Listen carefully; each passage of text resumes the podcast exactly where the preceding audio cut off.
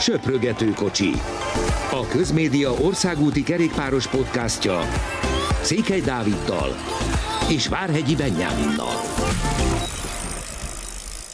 Sok szeretettel köszöntünk mindenkit a legújabb söprögető kocsiban. Véget ért a Tour de France, természetesen ezzel is foglalkozunk, meg picit Walter Attila jövőjével kapcsolatban is beszélünk arról, hogy mi lenne, ha eligazolna. Nyilván, amíg nem százszázalékos és hivatalos, addig ez az egész feltételes mód, így is kezeljük, de majd erre is kitérünk. Kezdjük azonban a Tour de France-szal. Vingegord nyert, nyilván a lékipa a Vingegrál cikket, cikkel jelent meg másnap rögtön az első oldalán, teljesen természetesen és megérdemelten. Nem tudom, hogy vagy vele, Benni, szerintem ez az elmúlt sok-sok év legjobb Tour de France-a volt.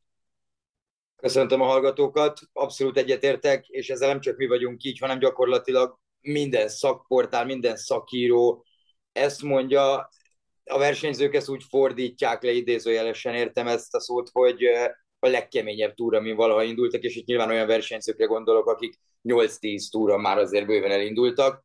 De hát ez, az, az is bizonyítja, hogy, hogy a legmagasabb átlagsebességű Tour de France volt valaha a verseny történetében, amihez azt gondolom azért nem kell különösebb kommentár.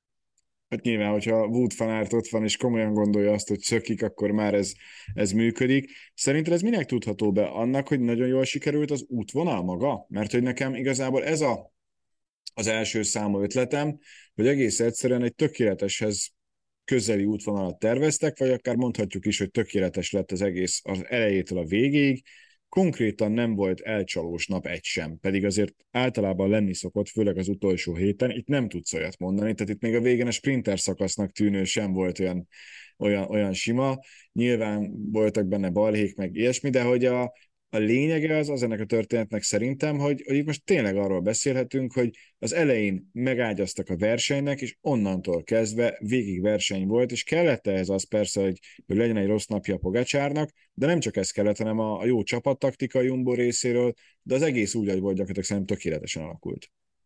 Igen, az útvonalat többször is dicsértük, de mindig előveszem azt a nagy bölcsességet, hogy a versenyzők csinálják a versenyt, nem az útvonal, tehát ezt, ezt az útvonalat is le lehetett volna úgy versenyezni, hogy, hogy felennyi dolog nem történik. Igazából ami, amit az érdekes az, amit Lukro mondott, hogy, hogy itt az első naptól az utolsó, tehát 20 szakaszon keresztül a nulladik kilométertől, hát nem, nem szeretném idézni, hogy fogalmazott, de, de nagyjából püföltük egymást egész, az egész versenyen keresztül, és, és szerintem ez a lényeg, hogy, hogy amit Christian Pödom is említett, hogy ők meg pont, az, pont úgy akarták megcsinálni az útvonalat, és ez tökéletesen be is jött nekik, amilyen a versenyzési szellem manapság, amit látunk szinte minden versenyen, hogy, hogy tényleg nincsenek ezek a nagyon elcsalós napok, ahogy te is említetted, sőt, egyáltalán nincs, mert mindenki támadni akar, és a támadásokból pedig ugye az következett ebben az esetben, hogy nagyon gyorsan, tényleg másfél hét után olyan különbségek voltak az összetetben, hogy nem tudom, 15 csapat úgy állt a 22-ből, hogy semmi esélyünk nincs már egy korrektebb, összetett helyre, és mondjuk itt azt értem, hogy a top 5, mert mondjuk már, ha megnézzük a különbségeket, tényleg itt ilyen 10 perc fölött volt a negyedik helyezett Godú is 13 perc, tehát itt, itt egy hetedik, nyolcadik helyezett, összetett, összetettbe hetedik, nyolcadik helyen álló versenyző csapata, hát már arra próbálkozik, hogy szökés, és nyerjünk egy-egy szakaszt és tényleg itt 15 csapat így működött. Láttuk itt az utolsó héten, mind a három nap a Pireneusokban, hogy, hogy az utolsó két Pireneusokban napon óriási küzdelem volt a szökésért. Hát igazából, hogyha megnézzük azt a 17. szakaszt, a Pejregüldös, a Pejregüld végi, aminek ott lett vége, azon az etapon gyakorlatilag nem is volt ilyen konkrét szökés, ami kialakult. Nyilván voltak elől versenyzők, meg, meg hasonlók, de de végig lehetett tudni, hogy itt az összetett csapatok rámennek arra, hogy szakasz nyerjenek, és utána a következő nap is ez volt, az Otakamos szakasz, ahol volt olyan periódus a, a, annak a napnak, ahol többen voltak elő idézőjelben, szökésben, mint ahányan a főmezőnyben. Tehát nagyon-nagyon megváltozott a, a versenyzők szelleme, plusz tényleg nem raktak bele sprint szakaszokat igazából a versenybe, a két Dániait leszámítva, amiből ugye a, amikor a hídon mentek át, egy nagyon ideges nap volt, ott ugye a szélre alapoztak a, a szervezők, ami volt is, csak, csak leginkább szembeszél, ezt nagyon sokszor beszéltük, és a következő nap volt egy ilyen nyugisabb nap idézőjelben, ugye ott is ezért volt bukás a vége fele, meg voltak, akik eh, hátrányt szedtek össze még ott, ott nagyon korán, de ezen kívül hát a Carcassonit is nehéz annak nevezni, hogy egy, hogy egy klasszikus sprintszakasz, mert igazából eh, azok a sprinterek bírták azt a szakasz jól, azok tudtak ott lenni a végén, akik, akiknek, az, akiknek azért az emelkedők is mennek, tehát abban a szakaszban is volt egy 3000 szint, vagy 2500, valahogy így, és, és hát utána nyilván a, a Párizsi volt még, ami, de hát most arra lehetett számítani. Persze. De hogyha megnézzük a dolgot, ez szóval a három sprint szakasz nap jött ki ebből a Tour de France-ból, ami egy rendes mezőnyhajrá volt. Um, nagyon-nagyon érdekes, hogy, hogy mindenki támadni akart, és ebből egyébként olyan zseniális győzelmek születtek, mint, mint Michael Matthewsé, Hugo Ülé, Mats Pedersené, és, és tényleg így sorol Christophe Laporté, és tényleg lehetne így sorolni az első hétről is olyan, olyan sikereket. Meglepett téged, hogy, hogy ennyire nem volt esélye a végén Pogácsárnak? Tehát, hogy ugye volt az az egy rossz szakasza, de hogy utána sem tudott még csak ellépni sem igazából Vingegártól.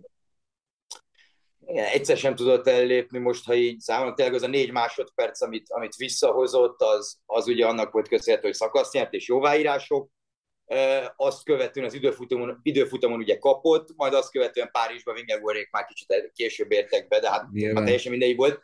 A lényeg a lényeg, hogy, hogy nem tudom, egy darabig, egy darabig meglepett. Azért azt nem gondoltam, hogy az Alpű ezen, főleg ahogy azt a napot letekerték, um, ott mondjuk nem tudott hozni időt, rendben benne is van. Utána is mindenhol próbálkozott, de egyre inkább lehetett azt érezni, főleg talán pont a Matthews szakasz győzelmen, ott a, a Zsalaber hegyen, emelkedőn, ami, ami tényleg egy 3 km 10 százalék, ami tökéletesen Pogacsárnak fekszik, és, és ott sem. És, bármi volt a helyzet, Vingegor mindig elmondta, és a verseny eleje óta elmondta, hogy minél keményebb a verseny, annál jobb neki, szerinte, mert ő annál erősebb, és, és ez be is bizonyosodott. Azt akkor lehetett talán végképp érezni a dolgot, amikor, amikor az UE Majka is kiszállt, és ott négyen maradtak, és Bjerg és McNulty is, hát a túr egyik legnagyobb ö, segítői munkáját mutatták be, főleg Brandon McNulty, aki elképesztő tempóba dolgozott azon a napon, tényleg mindenkit leszakított, de mikor ott sem sikerült időt adni, és azért, és azért nem sikerült, mert Pogácsnak nem volt igazából ereje ahhoz, ezt azért nem ilyen fél utalásokkal elismerték, hogy McNulty tempójánál ő gyorsabbat menjen, és Mingegor után el is mondta azután a szakasz után, hogy, hogy neki ez a tempó tökéletes volt. Persze. Tehát neki ennél keményebb is, is simán belefért volna, csak nem kellett mennie az utolsó napon pedig lehetett tudni, hogy Pogácsán mindent beletesz. A hát ott egyébként majdnem, majdnem megfordult, mert ha csak egy kicsit még kicsúszik jobban Vingegard, akkor ott azt hiszem, hogy egy súlyosabb bukás van, és akkor már nincsen várakozás, meg nincsen semmi, mert mert nyilván az egy olyan sérülés lett volna, amiből nehéz fölkelni, de, de hála Istennek, hogy nem ez döntött, mert az összességében kijelenthető, hogy egy, egy végtelenül megérdemelt és, és vitathatatlan győztese lett ennek a Tour de France-nak, visszaemlékszik az ember az elejére, hogy mennyire meghatódott már önmagában akkor, amikor az egész verseny elindult, és akkor még nem ő volt az első számú ember, és ehhez képest, hogy a vége az így alakult, az egy, az egy ilyen meseszerű történet, plusz azoknak, akik akkor, amikor Pogácsár ellépett mindenkitől még a, a, a rubés szakaszon, és már én is írtam, hogy jó, akkor majd nézheted, milyen jeans szeretnél, nem véletlenül hozom föl nyilván, de hogy, de hogy azért a, ahhoz képest itt most van egy olyan üzenet, hogy oké, okay, Pogácsár nyert kettőt, baromi fiatalon, de ő is ember, ő is el tudja veszíteni, akár egyetlen egy olyan napja is lehet, ahol nem táplálkozik jól. Azt egyébként az Eurosporton szerintem nagyon szépen végigvitték a, a meghalást követő másnapon, hogy, hogy mi minden lehetett, hogy a kísérőkocsik azok, azok miért nem voltak ott, hogyan működik, tehát ez, ez szerintem egy nagyon érdekes hátsó információ volt mindenkinek, aki hallgatta, nézte, és és megérted azt, hogy ez tényleg egy csapatverseny, hogy mennyi mindenre kell odafigyelni, és hogy tényleg ember igazából Pogacsár is, és már most várja minden rajongó azt, hogy akkor legyen egy jövőévi Tour de France, és nézzük meg azt, hogy akkor, amikor már tudjuk, hogy ki a legnagyobb ellenfele Pogacsárnak, akkor hogyan néz ki ez az egész. Abszolút. Az UAE-nak azért nyilván nagyon-nagyon sok minden volt, ami, ami hátráltatta őket, gondolok itt a, a betegségekre, gondolok itt mondjuk Majkat tehát szerencsétlen kiesésére, de, de alapvetően azt gondolom, hogy nem emiatt veszítették el ők a versenyt, hanem, hanem az azért bebizonyosodott, és, és nagyon egyértelműen látszott, hogy a Jumbo gyakorlatilag hát magasan a legjobb csapat volt. Tehát ilyen szintű dominanciát semmelyik Sky-tól nem láttuk, még attól sem, amelyik szintén hat szakaszt tudott nyerni egy versenyen, ugye a 2012-es, amikor ugye Cavendish volt, Cavendish három, azt hiszem, Wiggins kettő, két időfutam, és Froome egy hegypont a planche tehát az sem volt ilyen dominancia, mert a zöld trikót vitték egyébként úgy, hogy direkt megnéztem, mert nem is nem emlékeztem rá így teljesen pontosan, de a zöld trikó pontverseny állása egyetlen egy napon volt, amikor nem Wood van Aert volt az első, még az első szakasz után, mert akkor ugye Yves Lampardé volt minden, tehát a, a zöld meg a, meg a sárga is, viszont akkor is Fanárt viselte, tehát nem volt olyan nap a Tour de france amikor vagy nem Wood Fanárt viselte volna, vagy nem neki kellett volna viselnie, csak akkor ő sárga trikóban volt. Persze. Tehát ez, tehát ez egészen döbbenetes, és nem is feltétlenül ez a hat szakasz, meg, meg, ez a, meg ez a két trikó, ugye az összetett, mert tehát a két legfontosabb trikó ezen a versenyen, hanem, hanem inkább az, hogy hány dobogós helyezésük volt. Ha, ha csak arra emlékszünk, hogy Wood van Aert első három nap második lett ezen a versenyen. Hányszor voltak szökésben, milyen mindenki gyakorlatilag hozzátette ehhez, ehhez a sikerhez. Ugyanúgy nyilván Roglic is, de hát róla is nagyon sokat beszéltünk, Kruiswijk is egyébként, a végén Pusz, aki jött, amikor jönnie kellett, amire egyébként be volt állva, mindenki tudta, hogy neki a hegyekbe lesz dolga, az Alpokig neki nem nagyon lesz dolga egyébként a, a, a csapattal kapcsolatban, de még ilyen dolgok is voltak, hogy, hogy a csapat igazgatója adott fel, nem tudom, a hatodik vagy a nyolcadik szakaszon kulacsot a versenyzőknek, nem tudom, 40 kilométerrel a cél előtt, mindenhol ember hiányban voltak, a Jumbo is veszített embert, öt emberrel értek be végül a célba. Ugye ne felejtsük, hogy Fanán bukott például kétszer a, a, a Rubés szakaszon, vagy bocsánat, egyszer, ott mi történt a Jumbóval, utána volt a Kárkászoni nap, amikor négyen borultak a csapatból, ugye Roglic már a szakasz elején nem indult el, tehát nagyon-nagyon sok bal, baleset érte őket is, viszont, viszont olyan szinten ledominálták ezt a Tour de France-t, hogy az a helyzet, hogy kicsit olyan volt, mint ők tizen indultak volna alapból, mert Wood van három embert ért.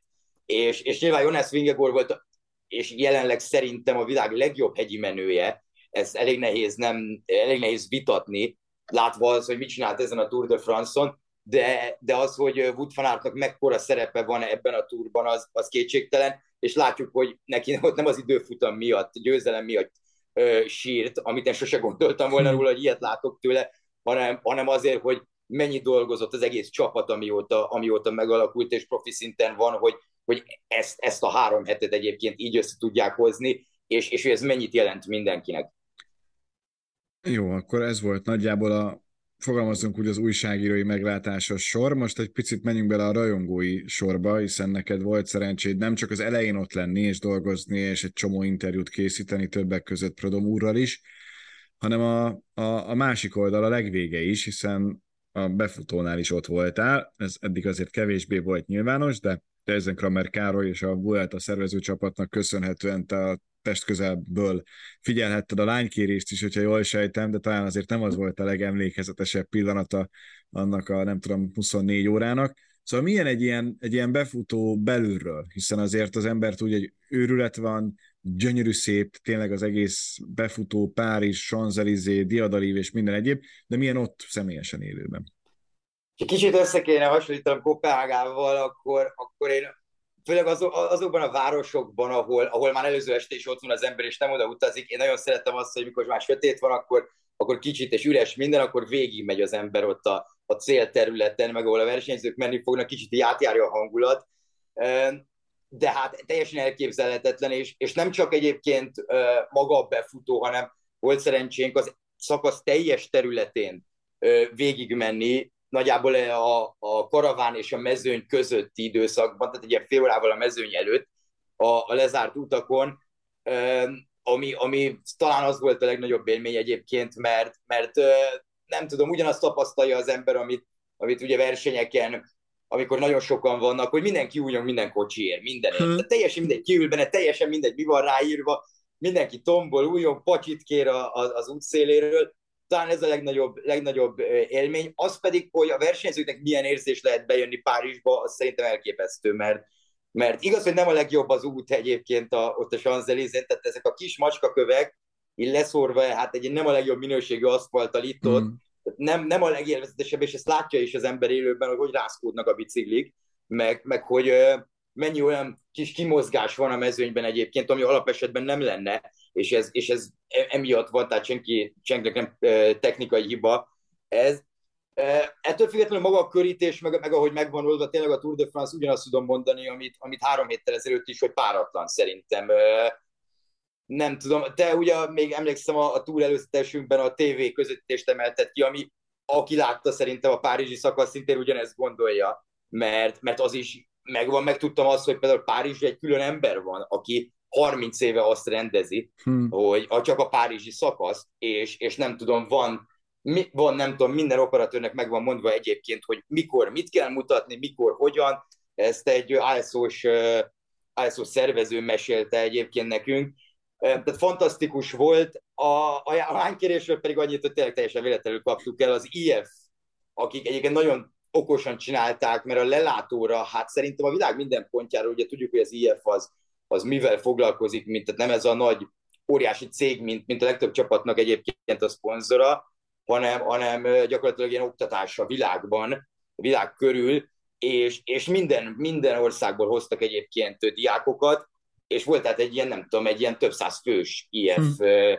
tábor, ha nevezhetem így, és, és oda jöttek ki a versenyzők, és ott történt meg Jonas Rucsnak a, a, a lánykérése, tehát nagyon-nagyon szép volt, meg a legjobb azt volt látni, minden versenyző mennyire boldog, hogy, hogy beért a célba, mindenki hm. integetett, mindenki beszélgetett mindenkivel. Hát azt nem is tudom, kimondta, hogy, hogy az egyetlen verseny, ahol már azt, hogy elindultál rajta, meg teljesítetted is észben van. Tehát, hogy Igen, nem pusztán az eredmény. nyilatkozta, még, még, a, még a nagy rajt előtt, ő, ugye nagyon várta ezt, a, ezt az egészet, sajnos fel kellett adnia, de de nem hiszem, hogy rossz élményei lesznek a túrról szakasz közel, meg, meg a Dániel, meg a, meg a pöttyös trikó egy hétig.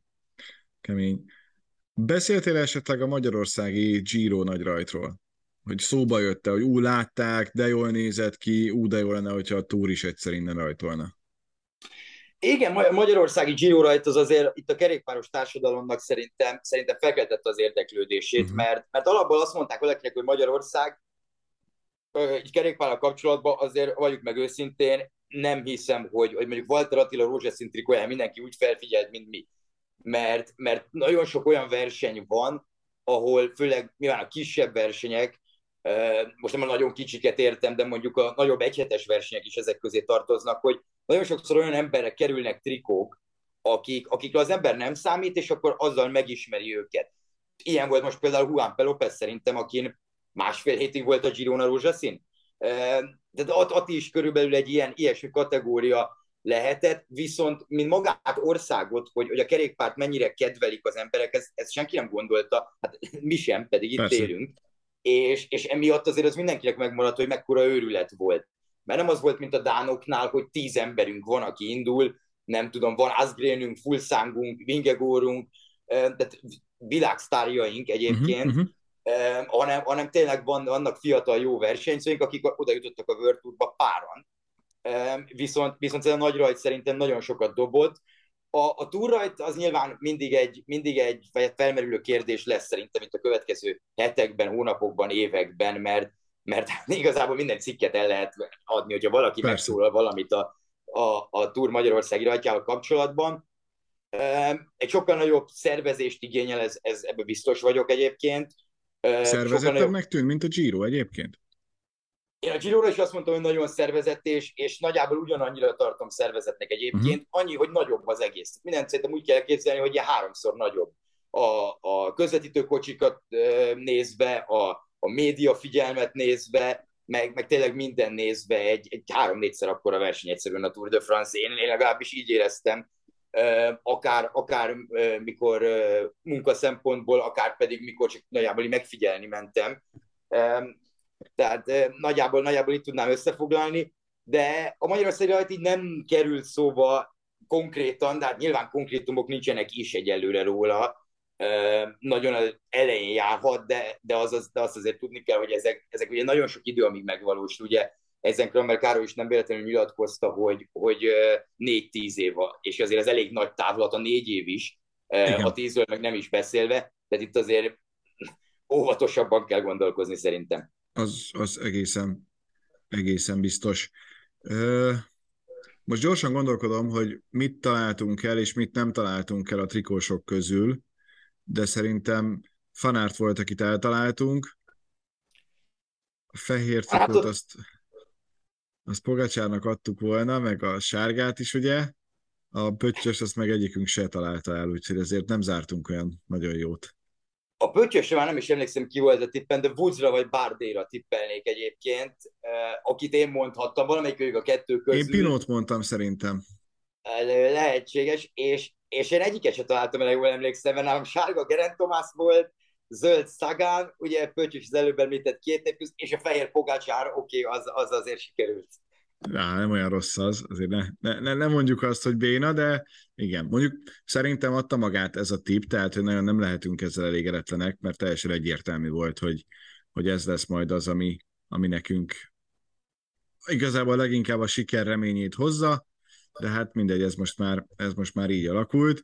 A jó hír az, hogy sokat nem kell várni a következő versenyekig, de ezt nem most fogjuk kifejteni, hiszen előbb jön majd a Székelykör első szakasz, amit Debrecenben rendeznek meg, és mutatjuk az M4 sporton, aztán pedig az Európa-bajnokságok, ahol gyakorlatilag követni nem tudjuk, annyi kerékpár lesz, nem csak országúti, hanem az összes többi műfaj és válfaj, úgyhogy remélhetőleg ott azért majd a, a magyarok kitesznek magukért elég szépen, de ezt majd picit később tudjuk csak meg, hogy egész pontosan hogyan meg miként néz majd ki. Én még rajtistát se nagyon láttam egyébként, hogy ki mindenki lehet ott, és ki próbálja majd elvenni Sonny Colbrelli-től a, a trikót. Te láttál-e bármilyen rajtistát ezzel kapcsolatban, mint EB? Épp, épp ma délelőtt nézegettem át a programot ilyen napi lebontásban. Szerencsére azért nem nagyon ütközik, de, de az nagyon jó az Európa bajnokságban, hogy a 11 versenynapból 10 lesz valamilyen kerékpár. Ugye pályával kezdenek, de az országút is azért szét van osztva, nyilván az időfutamot kell hagyni az időfutam meg a mezőnyverseny között. Rajtlistát én még egyáltalán nem láttam, de, de ezek szerintem, hát itt a következő hetekben nyilván el kell dőljenek, de, de egy Európai Bajnokságra azért ritka, hogy, hogy nagyon korán kijöjjön a rajtista. Nyilván most is rengeteg verseny van, még a jövő héten is rengeteg verseny lesz, tehát World versenyek, meg például lengyel kör, meg, meg burgoszi kör, tehát ahol mindenki a Vuelta felkészülésért megy, a Procyclingban van Van Poppel, Jakobsen, Ackerman és Merlier. Egyelőre ezek a, a nevek, ez a négy. Igen, hát Ackerman azért merek fogadni, így, hogy Németországban van az EB. Meg, és olyan meg az német... útvonal, amilyen. Igen, meg, meg a német versenyzőkre, mondjuk egy politra vagy ilyesmire, de, de egyelőre még, még nem igazán, hát konkrétan a Vueltára sincs meg e, igazából a rajtista. Annyit tudunk, egy... hogy Pogácsár végül nem megy. Igen, annyit tudunk, hogy, hogy Roglic nem biztos, hogy megy, ez a, ez a hát csigolya törés, vagy csigolya repedés, ez nem túl bíztató. Tegnap láttam épp egy fotót, ahogy ilyen, ahogy ilyen lézerrel kezelik um, Roglicsot, az azért elég necces. Ma bejöttek olyan hírek, hogy Egan Bernal állítólag indul a Vueltán, amin, amin én személy szerint nagyon-nagyon meglepődnék. Uh, ugye ő elvileg a burgoszi körön tér vissza jövő héten, ami, ami azt gondolom, hogy az egész kerékpársport számára egy elég érzelmes pillanat lesz. Uh, nekem biztos. Hmm. Ezt, ezt a halkan zárójelben megjegyzem, de, de nem lehet tudni, és egyelőre én is azért nézegettem a versenyeket, meg olvasgatom a híreket, de szerencsé, mert szerencsére nincs ez a depresszió a Tour de France Nincsen? után. Azt hittem, hogy lesz egyébként. Nincs, nincs inkább, inkább fel vagyok dobódva a, az egész élménytől, amit, amit kaptam tőle, meg, meg attól is, hogy, hogy ilyen szintű Tour de France láttunk, mert, mert tényleg hiába nagyok a különbségek, hiába dőlt el igazából a verseny pár nappal a, a vége előtt, azért, azért itt olyan sztorik voltak minden nap. Hát nekem uh, minden... azért az, az önmagában is szenzációs volt. Nálam is az, a Clark és, és Ull páros az, az fantasztikus, a két izraeles, a, meg hogy az Izrael hogy ment, Jakobsenének is lehet örülni nagyon, Grunewagenének is lehet örülni, mert azért neki se volt egy egyszerű időszak, de tényleg így gyakorlatilag minden versenyzőt, és, és ezt beszéltük is a múltkor, hogy minden, mindenkitől könnyeket, sírást láttunk mm. a szakaszok után. Philipsen is hirtelen nyert kettőt, ugye itt az utolsó, utolsó egy héten két sprintet, gyakorlatilag a legjobb sprintere volt. El kell a Tour de Hongria, ez ilyen egyszerű.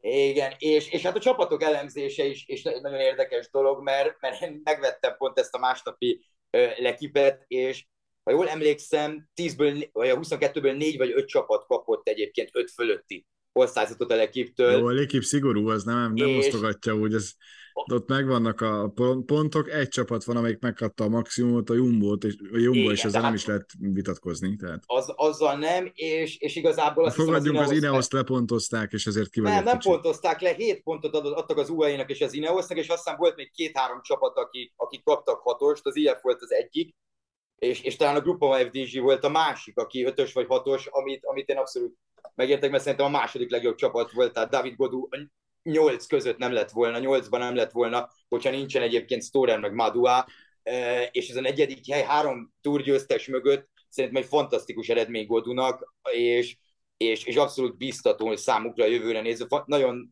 nagyon sokat kritizálom a, a grupamát, de, de ezen a túron engem eléggé lenyűgöztek, mert, mert Godu minden nap elmondta, hogy annyit mentek érte a többiek, hogy egyszerűen nem lehetett olyan, hogy, hogy lehajtja a fejét. Tehát neki ez nagyon-nagyon fejben dőlt el ez a negyedik hely, és, és emiatt szerintem nagyon-nagyon büszkék lehetnek magukra, még akkor is, ha a szakaszgyőzelem ugye nem jött össze. Az egyes pontszám, hát talán Astana volt, Total Energies volt a legutolsó. Őket hát a, a Movistar se lehetett olyan túlságosan elő. Igen, szerintem a Movistar is egyes vagy kettes volt, a BNB is egyes volt, tehát egyesből azért volt jó pár, Hát a Movistának katasztrofális túrja volt, eléggé maguk alatt is vannak, mert, mert Unzué ki is jelentette, ha jól értelmeztem, spanyolul egy spanyol cikket láttam tegnap, hogy Erik Mász egyszerűen kép alkalmatlan arra, hogy három hetes kapitány legyen. Most az Vuelta második helyezett, meg harmadik. Jól sikerült a scout akkor ezek szerint, nem? De, Tehát akkor felmérted a versenyzőket. Azért, azért, szerintem ez kicsit erős, de az tény, hogy Enrik Másznak katasztrofális volt a Tour de France, és a Movistarnak is. Hát nem tudom, hogy ők a Vueltán mennyire tudják megmenteni igazából a szezonjukat, uh-huh. de, de ez egyelőre elég kellemetlen. Megint az Astana tényleg láthatatlan volt megint ezen a versenyen. Lucenko hozott egy top 10-et egyébként megint összetettben, de, de ez nagyon-nagyon kevés az Astanától szintén. Ráadásul ott Lopezzel elég nagy problémák Pedig Tinokrova régen már megérkezett az utolsó néhány szakaszra, már maga, maga az olimpiai bajnok is ott volt. Az FDZ-t mondtad, mindjárt átérünk az FDZ-re előtte még egy valamit ott eszembe, ugye most van az, hogy két év van még hátra a 24-es nyári olimpiáig. Azért London se volt rossz, de a Párizsi olimpián Párizsban tekerni szerintem olyan motivált lesz mindenki, mint, mint egyik olimpiát megelőzően sem, hogy ott legyen Párizsban, és a lehető legjobban teljesítsen. Arra viszont nagyon kíváncsi vagyok, hogy felfűzik-e Démárra az egészet. Én nem láttam még útvonalat, vagy pedig vagy pedig csinálnak egy olyan, olyan utat, ami, ami adott esetben az ilyen fanártoknak, fanderpooloknak kedvező lehet, azért, hogy még inkább izgalmas legyen a, az országúti verseny. Én láttam egy kiszivárogtatott útvonalat egy-két hete, többször mennek a Mommára, tehát nem egy olyan útvonal lesz, ami, ami, ami, ami csak sprint, hanem, hanem szerintem látva ezt a túrt, meg, meg hogyha jövő évi is hasonló lesz, meg a versenyzés addig hasonló lesz, akkor, akkor én biztos vagyok benne, hogy itt a szupersztárokra fogják építeni ezt a versenyt, ami, ami szerintem nagyon helyesen van, nagyon, nagyon jó döntés, mert, mert én nagyon örülök, mikor egy világbajnokságot vagy egy, vagy egy olimpiát a legjobb versenyzők között dől, el, dőlnek el ezek a versenyek. Nem hiszem, hogy ez annyi lesz, hogy a sprint, mert, mert a sprint meg nagyon kockázatos, tehát egy demára felépíthetik a franciák, de, de most mi van, ha egy sprinten van hát ezt csinálták méter... Londonban Cavendish-sel, úgyhogy akkor Cavendish ezerszer előrébb volt, mint amennyire van most, és pláne lesz majd már. Érdekes kérdéskör, csak lehet, hogy Igen, valahogy, be... valahogy egy érmet esetleg össze tud szedni, az már, az már nem rossz, de ha van benne emelkedő, az jó, mert akkor Van Der Poel megint jöhet, Fanart megint jöhet, meglátjuk. Ha nagyon meredek, az még Attinak is jó lehet a végén, és akkor ez meg az utolsó rész ebben a mai podcastben, hiszen lesz majd jövő héten is még egyszer hangsúlyoznám, semmi sem hivatalos, amíg nem írták alá, és nem jelentik be augusztus 1-ével, addig ezt vegyük abszolút feltételesnek, már csak azért is, mert, mert mi eddig is ehhez tartottuk magunkat, tehát hallottunk már mindenféle plegykát, és soha nem mondtuk, nem most kezdjük el, de mégiscsak megírták, meg mindenki átvette, meg ezenkre, mert Károly úgy fogalmazott, hogy nem lepődne meg, hogyha ez valóban megtörténne. Inkább, inkább játszunk el a gondolattal, hogy Walter Attila Jumbós Ugye egyrészt nyilván előrelépés, mert a világ legjobb csapatához kerül, de szerinted hogyan néz ki majd Valtrati a jövő éve, hogyha ha a Jumbo-nál teker? Vagy máshol amit... komolyabb csapatnál. Tehát, hogy mondjuk tegyük azt, nem csak a Jumbo-t tesszük ide, hanem a másik UAE, Ineos, tehát bármelyik egyértelműen előrelépést jelentő csapatnál. Um, nem tudom, nehéz ezeket a csapatokat ilyen szempontból összehasonlítani. Az Ineosnál azért lepődnék meg bármilyen. Igazából az Ineos ebből a szempontból azért érdekes, mert mert uh, látjuk, hogy mennyi fiatal versenyzőjük van. Épp ma írja, hogy Iten Héter testvérét, öcsét Leo, Leo Hétert már elhozzák egyébként tavasz vagy őszi vers, egynapos versenyekre. Hát milyen jó volt most az elmúlt időszakban a így, kicsit. Így van, a Baby Giro-t óriási fölényel nyerte, tehát őt elviszik, és ugyanúgy, mint tavaly Luke Pleppet, hogy az év végén megy olasz egynaposokon, majd utána jövő évtől kap teljes szerződést, és az Ineos tele van nagyon erős fiatalokkal, ott tényleg teljesen ráfeküdtek erre. A másik csapat, amelyik tele, tele van nagyon erős fiatalokkal, az a Jumbo, viszont ott is talán az idősebb versenyzők, egyébként az összetett kapitányok. Azért Ingegor is talán két vagy három évvel idősebb, ugye ő már nem fehér trikóra jogosult, mondjuk így, és, és a többiek mondjuk ha még papíron a két legerősebb versenyzőt nézzük rajta kívül, ami között nincs csapattárs, akkor, akkor azért az ember egyértelműen ugye Pogácsárt mondja, meg adott esetben egy egészséges és, és teljesen felépülő Bernát, akik azért fiatalabbak nála. Roglic ugye nyilván idősebb, egy, egyik oldalon, a másik oldalon 1030 körül van. Az UAE, tehát mind három csapatnál nagyon fiatalítanak, viszont a Jumbo az egyetlen, akinél úgy érzem, hogy ők minden versenyre, amire elmennek, hát gyakorlatilag a legjobb csapatok között vannak. Nagyjából a Giro d'Italiát leszámítva. Bár bocsánat, hogy ezt mondom, bár azért hoztak idén is két szakaszt, meg, meg egy kék trikót, egy egyik pont trikót, ugye Kumbumannal.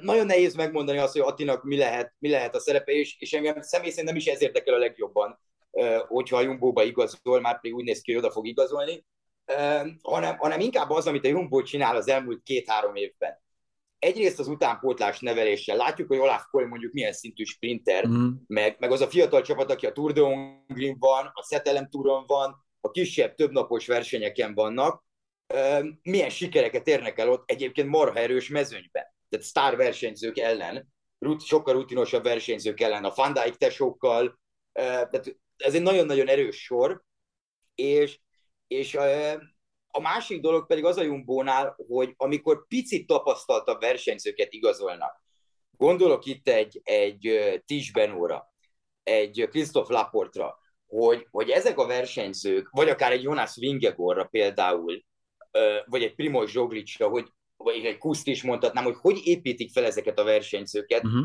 és, és gyakorlatilag mennyivel teszik őket sokkal jobbá. De nem azt mondom, hogy két-három év alatt, hanem egy-két éven belül.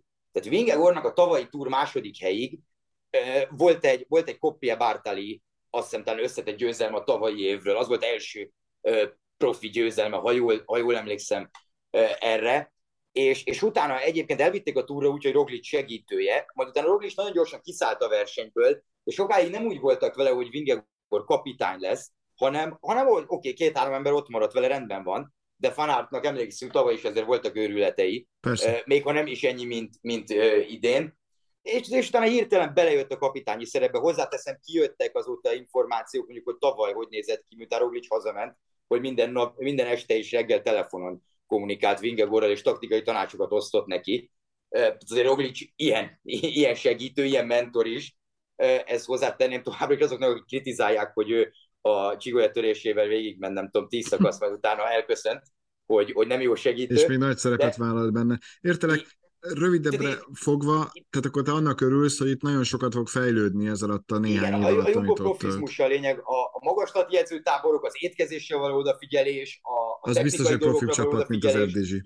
Igen, tehát itt szerintem mindenre a maximálisan, maximálisan odafigyelnek, és engem ez érdekel legjobban, hogy ők adott esetben mit fognak majd tudni kihozni Atiból, akár fél, akár egy, akár másfél év alatt. Mert az, hogy mi lesz a szerepe, az nagyon sok mindentől függ, és ez egyelőre szerintem megmondhatatlan, főleg, hogy még nincs is hivatalosan ott. Hát így van, először legyen hivatalos, annak majd örülünk nagyon, aztán nagyon kíváncsian várjuk a programot, hogy lesz-e benne mondjuk egy, ki tudja, Tour de Hongrie, Tour de France, vagy Tour de Hongrie Vuelta, vagy megint egy Giro, de ott akár egy komolyabb szerep, úgyhogy nagyon érdekes és izgalmas időszak, meg egyáltalán azért is, mert hogy augusztus 1 -e után már be lehet jelenteni, az meg hát már csak néhány nap, nem csak az ő, hanem mindenki más igazolását, úgyhogy szerintem egy hét múlva, vagy kevesebb is jövő hétfőn majd éppen azzal fogunk, hogy akkor az első fecskék kik az átigazolási piacon.